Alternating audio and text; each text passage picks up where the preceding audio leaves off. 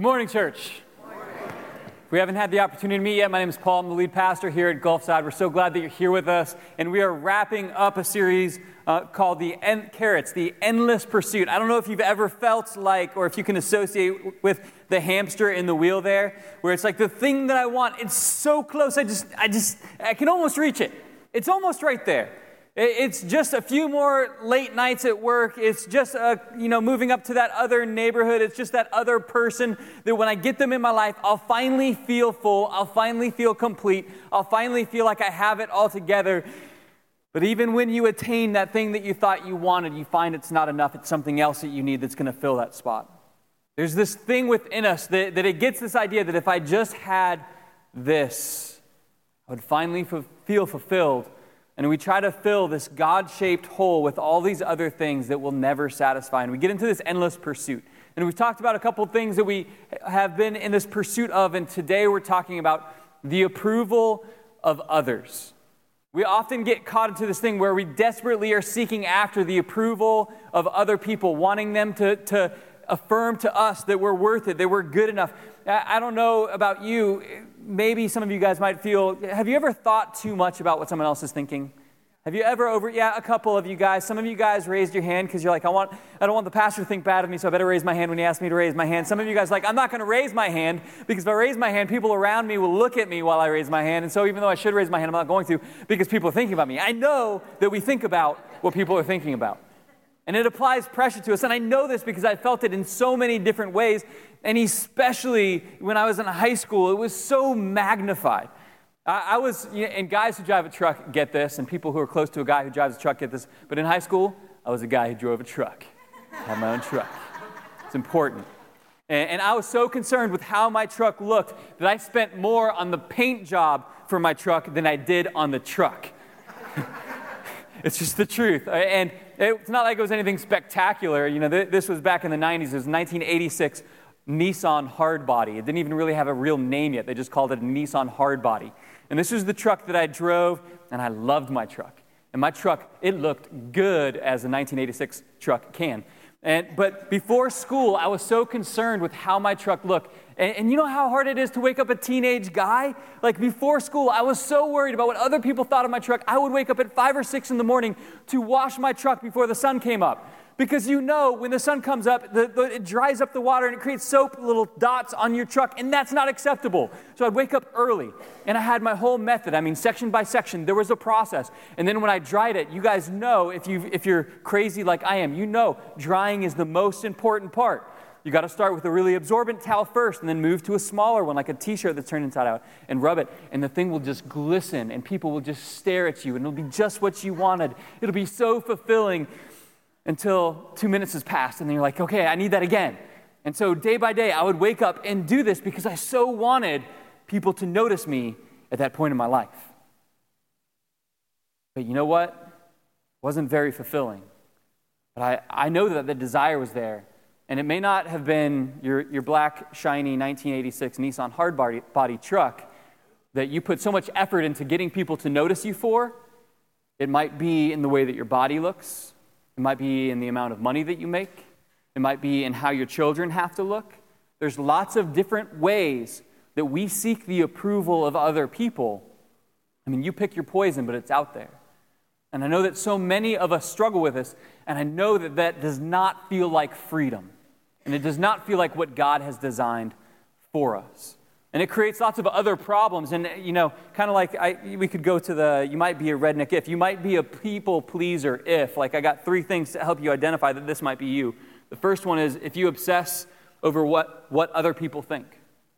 You might, this message might be specifically in tune with you if you worry too much, if you obsess over what people think. If your day has been ruined, not because of what someone, something someone said, if your day has ever been ruined because what you thought someone else was thinking, you're giving someone else way too much control over your life. If you're obsessing over what they think. The second thing, overly sensitive to criticism. If someone that you know loves you suggests that you need to tweak some area of your life and you can't help but just fly off the handle, Probably because you're caring way too much about their opinion. And when they're trying to tell you something that would be helpful for you to know, you can't hear it.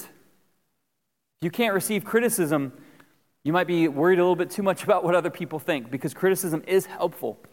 Number three, if you have a hard time saying no, if anytime anyone asks you to do anything, you just feel compelled, oh, yes, I don't want to let them down.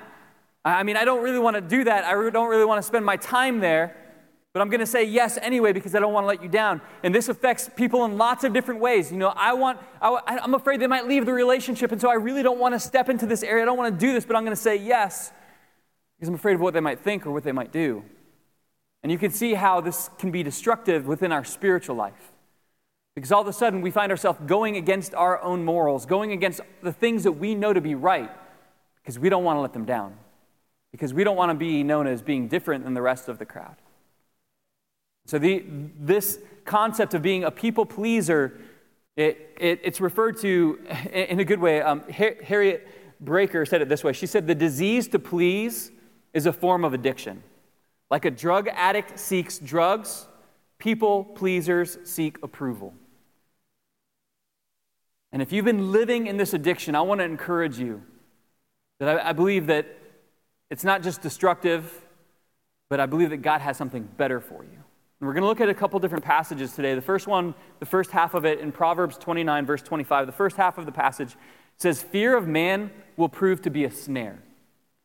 Now, I know that we don't do too much hunting by snare anymore, but if you're not familiar with what a snare is when it uses its description in Scripture, a snare is a hunting method, it's a trap, and you would basically set a loop on a path that was common for an animal. And in fact, hunters, and when they would do this, they would create obstructions in other ways because the goal was to guide what you were going to trap into the loop. And, and, there's this interesting thing about the way that a snare works, and I'm not going to put it around my neck because some of you guys would get worried too quickly. I'm going to just put it on my shoulder. Um, once an animal gets entrapped in it, it's actually the anim- animal's own strength that kills the animal. It's the, it's the animal's own strength that makes the trap effective because once the animal enters it, it's just loose. But once it feels it there, it tries to run and use its own strength to break free. And you can imagine as it's around the neck that it's actually the animal's own strength that, that kills it. The snare operates and destroys out of this effort to free itself. And then the second half of the verse in Proverbs, it stands in contrast to the first. So, first, the fear of man will prove to be a snare, but whoever trusts in the Lord is kept safe. And so it, it paints this, this picture of these opposites that if fear of man, fear of what they're thinking, fear of what they're doing, fear of what they'll say, fear of what they'll do based on the choices you're making, if that is controlling you, it's like a snare. And as you found, when you get worried about people's opinions, the harder that you try to please them, the, the further you go into the deception of being someone that you're really not, the more destructive it becomes. But in opposition to that is trust, but go ahead and put the verse up on the screen. But whoever trusts in the Lord is kept safe. And so within ourselves, we have to choose what we're going to operate out of. I know that God has called me to live this way. And I know that other people might look at that with disdain. They might question the way that I'm parenting, the way that I'm moving out of this addiction, the way that I'm operating at work. They might be questioning why I won't just change a couple numbers on that tax form. They might be questioning the way that we're living our life. But I'm not worried about what they say. I'm not worried about they, what they'll do because I am trusting in the Lord. I am trusting in His ways and I'm trusting in His promises. And not only does that give us a sense of peace because we're not just adjusting to what everyone's changing thoughts always is, it provides a sense of freedom of knowing that my Heavenly Father has promised me the results that will come when I honor Him. And I may not see it today, but I know that He is faithful. The other option is to be in the snare. If, if our life is going to be controlled by people's thoughts, by people's actions, by what the, the culture is moving towards. It, it shifts back and forth. And some of us who've lived through a couple decades, we've seen the swing. They can't decide how to do it, but God's promises never fail. And what he says is, who trusts in the Lord is kept safe. So, the first thing, I, I just want to begin to encourage you on this topic of pleasing people. There, there's this decision point that you have to reach. Within, within our faith, there are points of invitation where God pushes on our heart and pushes on our mind. And I believe that in the life of a believer, there's a certain point where we say, you know what? My life is going to be about God now. My life is about His standard now. I'm going to work to please Him. I'm not going to, I'm not going to be worried about their opinions anymore because I know where that leads. I know how that feels. And I'm sick of feeling trapped in that. I want to feel the freedom that God provides. I want to feel the assurance that when I walk in His ways, because when I am focused on people pleasing, it's a, it's a destructive process. And in fact, the theological term for when, when we are more focused on pleasing the crowd, when we are more focused on doing and living what the crowd says than focused on what God call, God's calling is, then we're putting someone else's approval, someone else's style of living, someone else's way of worshiping above God's way of worshiping, above God's way of living, above God's calling. What Scripture calls that is idolatry. Uh, and the first point that I want you to see is that people pleasing is a form of idolatry. It's, I, I, I want, I, I, want their approval. I'm living for their approval, so I'm going to worship the way that they do. Uh, I'm going to live the way that they do. I'm going to compromise the way that they do. And, and idolatry, you know, j- just one of the best pictures of idolatry in Scripture was while Moses was up getting the Ten, ten Commandments from God, the people of God were at the base of the mountain actually forming an idol. And, and it's this, this crazy moment where, where God is giving the law and the Ten Commandments, which was the foundation for the 600 plus laws that would come later in the Old Testament. And while God is giving this law, the people are there moving away from God. And, and we look at that and we're like, what sense does it make to, to create a golden calf and to worship that? I mean, that just doesn't even make sense. Well, you know what? What they did didn't make sense, but you know what we do and what we worship right now is we worship when someone pushes a button on a picture of ours and it says like. I mean, it's ridiculous the ends that we have gone through to get the approval of other people in a quantified manner. I want to see how many people will like this photo to the extent that it is becoming so regular they don't even write it in the news anymore. So many people have died getting a selfie. What is wrong with us? I can't just take a picture of the moment of the cliff and say, hey guys, this is what I'm looking at. I need everybody to see me in the picture. And so I get right to the, the edge. People hate when I get close to the edge of the stage. And, and I got to take my camera and get me in the picture. And it's seriously led to people dying, and it's become so regular they don't even write news stories about it because we want people to show their approval of us. So we have to create these crazy pictures because we, there's no other good word for it in, in scriptural t- context. We worship the approval of others, we will sacrifice for the approval of others, we will spend money for the approval of others. And, church, I want to encourage you. God has something better for you than that. And if you feel like to get my day just right, I have to get this angle just right, it's going to be at least 15 to 20 snaps to like pick the right one and send it out. I think you're worrying a little bit too much about what people think. And I don't have a huge issue with social media, but anything that begins to take the place of God in your life, I think you need to watch out for. If you're waking up in the morning and the very first thing on your mind is, how many people have liked my stuff while I was asleep? The very first pull out of your bed is, let me see who was thinking about me while I was sleeping. I just want to challenge you that you might be giving that too much voice in your life. You might be sliding into this area of pleasing people. In John 12, verse 42 and 43, there's this situation where it's describing how people were responding to Jesus, and they're specifically how they're responding to Jesus in the face of other Christians and people in their society. And we'll put this up on the screen behind me as I read it. It says, Many people did believe in him, Jesus. However, including some of the Jewish, inclu- however, including some of the Jewish leaders. But they wouldn't admit it for fear that the Pharisees, some of the re- other religious rulers, would expel them from the synagogue for they loved human praise more than the praise of God. Now, into this part of pleasing people, it's interesting because it's describing the situation where in Jesus' ministry, there were people who saw Jesus and they were compelled. Like the, in their heart, it was moved. They believed. But because of fear of cost or people turning their head and looking at them funny, they, they wouldn't be open about it. They, they wouldn't say what they felt, they wouldn't say what they believed and, because they thought that there would be cost. And 43 identifies wise, for they loved human praise more than the praise of God. Now, first of all, I want to, I want to focus a little bit on the interesting theological context the praise of God. I, I mean, th- th- this concept and, and, how you want to read this of, you know, they, they loved being praised more than they loved actually praising God. Or, or you can understand it the fact that God rejoices, as Zephaniah says, that he dances over us. I mean, this is an interesting theological concept to just move to the side of the fact that your heavenly Father rejoices over you. Because we often think about God's judgment, we think about God wanting things to change. But when we step forward, when we actually live in what He's called us to live, God actually has joy over you.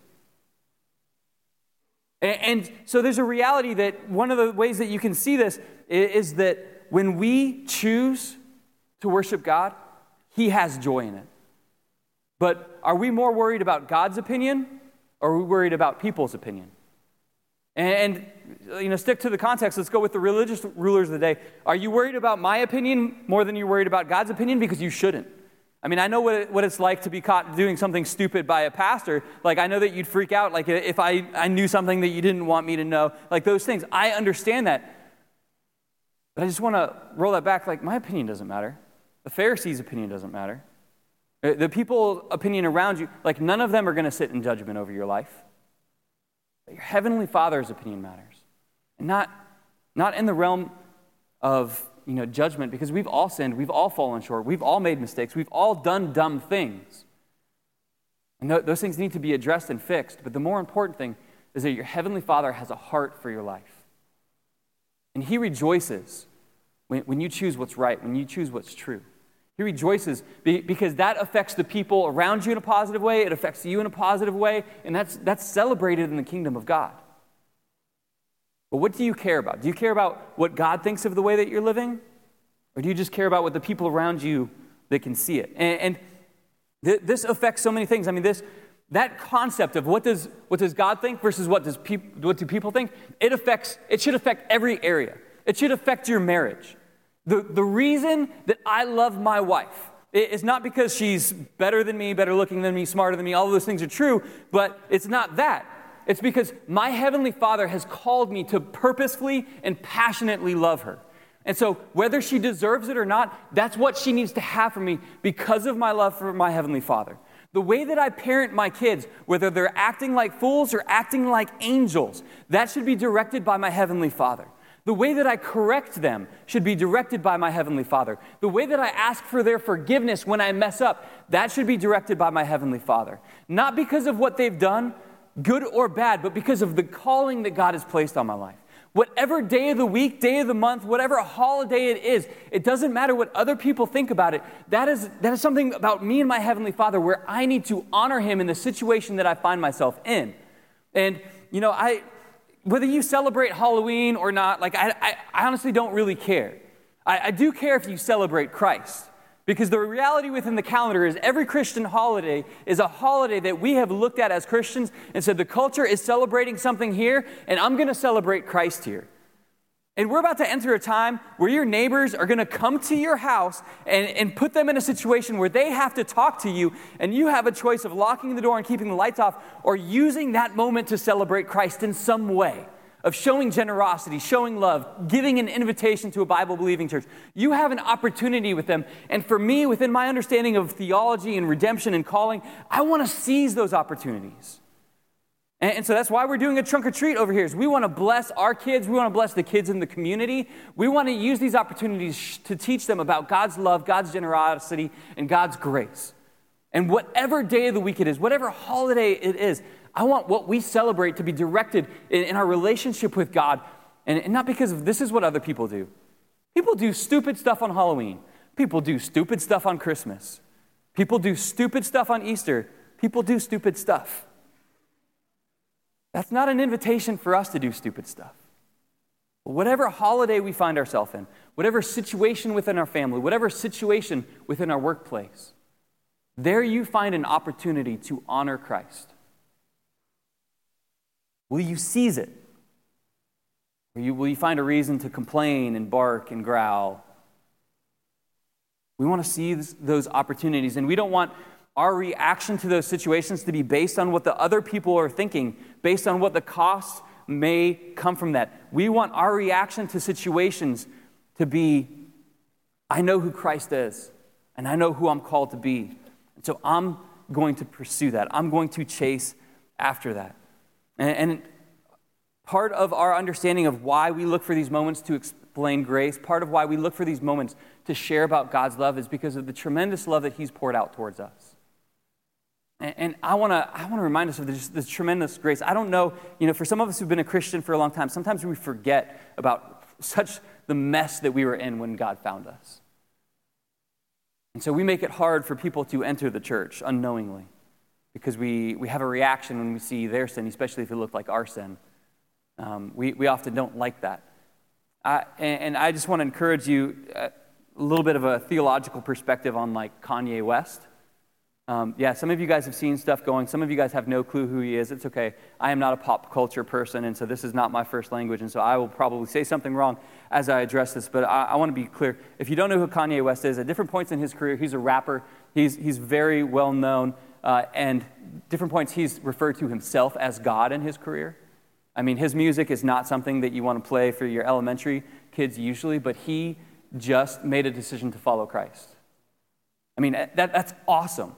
And he just released an album called Jesus is King. And as I've read through the lyrics, because I'm still listening to 90s music, I don't really enjoy listening to the current hip hop. Um, it's true. Uh, as I read the lyrics, I mean, like, he puts other Christian artists to shame for, for how straightforward he talks about Jesus, how straightforward he quotes scripture. I mean, the Jesus is King album, like, it's, it's legit. But he is getting all kinds of flack, is the right word for me to say in church, um, from non Christians and Christians alike because of his past. And so many Christians are looking and saying, well, we saw this happen with Snoop Dogg. We saw this happen with other famous people before. And they had this brief spurt where they followed Christ and they put out a gospel album and then they fell away. So let's not be all in on Kanye yet. Well, what a great way to choke the faith out of somebody who's a new Christian. I mean, like, like, oh, we're not sure. We're gonna put, we're gonna have a probationary period, and after 30 days, we'll consider you a full time. No! Like, how ridiculous is this? How ridiculous would this be if this was you at the beginnings of your faith? I mean, I don't know about you, but I remember the grace that was shown to me and the many mistakes and the many times that I fell backwards, the many times that I fell back into my sins as I was beginning my walk with God.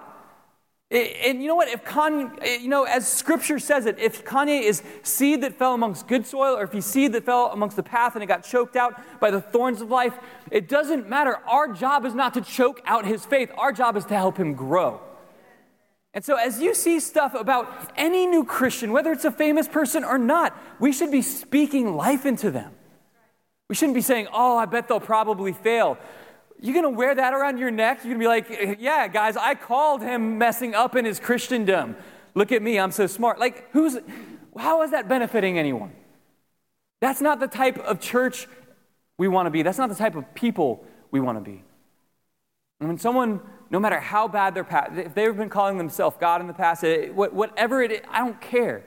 When they step into the church and they come here by grace, they should be finding a community across the nation of churches that say, Welcome in, me too. My past too. I'm so glad you found it. Isn't this better than anything else that you've ever had? Nothing else can fill this void. Nothing, no, no amount of other people's approval. And that's the interesting thing I think about Kanye, is because he was already at the pinnacle of our culture's popularity. He doesn't need to talk about Jesus to make himself more popular. If anything, he paid a pretty big cost for, re- for releasing this album. I mean, he's getting all kinds of criticism. And man, would it be awesome if you ever had the chance to have hundreds of thousands of people criticizing you because you chose to say that Jesus is king? I mean, we'll probably never have to walk through that. But I think it's pretty stinking cool that Kanye chose to say it and be, and be all out there and say, you know what, Jesus is king. Christians will criticize me, non Christians will criticize me, but this is what I found to be true. And Lord, I, I, pray that you will sustain his faith, and I pray that he continues to grow in his faith and grow the church across the world because that's an awesome thing. And he's not living, as Paul says in Galatians 1.10, you know, Paul said, we're not living for the approval of men. If, if I was going to be a servant of Christ, I would not be li- living for the approval of men. I, they, they just don't go together. And that's kind of a decision that needs to be made. If I'm going to be a servant of Christ, I understand the approval of men. It's not going to come along. So you have to choose as a Christ follower. I believe that you'll reach this kind of crisis point in your faith where you will have to ask yourself, what's more important to me? Getting the approval of people around me, being the person that God has called me to be. You're going to reach that point where you have to make that decision. Band, if you guys will begin to make your way up, I'm going to start to wrap this thing up. The, the, the second thing is, you know, the approval of God, it sets us free from the disease to please. When we, when we recognize that I don't need the approval of people around us. You okay? Yeah. All right. it happens. When we don't need the approval of people around us because we have the approval of God, it sets us free in a way that we can live the way that we know that we need to live. It gives you a peace through your day where you're not just reactive to what other people are thinking, but you step into a room thinking about what your Heavenly Father wants you to say in that room. And it's not just a freedom from, am I pleasing these people? It's this opportunity of, I have a mission in front of me. I have moments that I can seize, that I can grab a hold of. And our purpose is to please God, not people. 1 Thessalonians chapter 2, verse 4, it says, We speak as messengers, approved by God, to be entrusted with the good news. Our purpose is to please God, not people. He alone examines the motives of our hearts. I just want to reiterate the, the middle part of that passage. Our purpose is to please God, not people.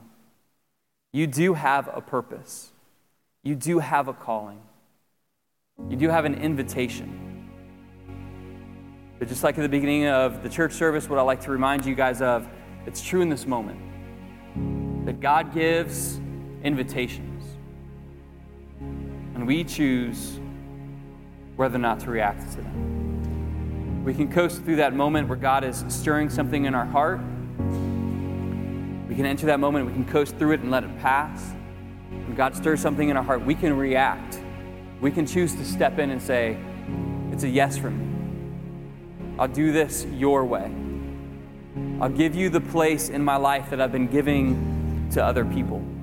And Scripture gives us some descriptions of the situation that he calls us into because, as the passage said, we speak as messengers approved by God to be entrusted with the good news. I first just want to let those words kind of sink into the skin. Approved by God. I mean, can, can you feel that today? That your Heavenly Father looks at you not with anger, not with judgment, because if you have responded to his invitation for forgiveness through Christ, your sins have been dealt with. So he sees you and he says, You're, you're approved. He sees you and he says, You're adopted into my family as a child. He says, You're not just forgiven, you're a new creation. Christ has called you friend. He's given you the same spirit inside of you, the same power that raised Christ from the dead. And when we are being pulled back and forth by people's opinions, we rarely feel that way. So, I don't think it was the snare that tripped Aspen on her way up here. Um, we can choose to stay locked in here and try to pull through, or we can stop the fighting we can trust in God's way. And it really happens one decision at a time. Begin to live in freedom. So if you feel like in your heart right now that God is asking you to make a decision, God is asking you to solidify your faith, God is asking you to begin to move the approval of other people out of that throne in your life? Say yes to Him in this moment. And I believe you'll begin to experience some of the freedom that you've been longing for. Let's pray together. God, I thank you that your mercy and your grace goes beyond just acceptance, it goes to adoption. That it isn't just tolerate, but it's dearly loved. And sometimes we experience fear when it comes to other people's opinions. But Lord, help us to love you so much with our heart, with our mind, that that love is the passion built up beyond what anyone else thinks, that we don't care anymore, that we can worship and live in freedom because your opinion comes first. And when we have failed, help us to know that we have a Heavenly Father who walks us out of those failures by our hand. We thank you for your love, for your grace that never fails. And help us in this moment to say yes to whatever you're asking. May your church walk forward in obedience and show this grace to our city, to our children, and to our coworkers. And we thank you that you invite us, and we thank you for the opportunity that you placed in front of us. Help us to honor you with what we choose.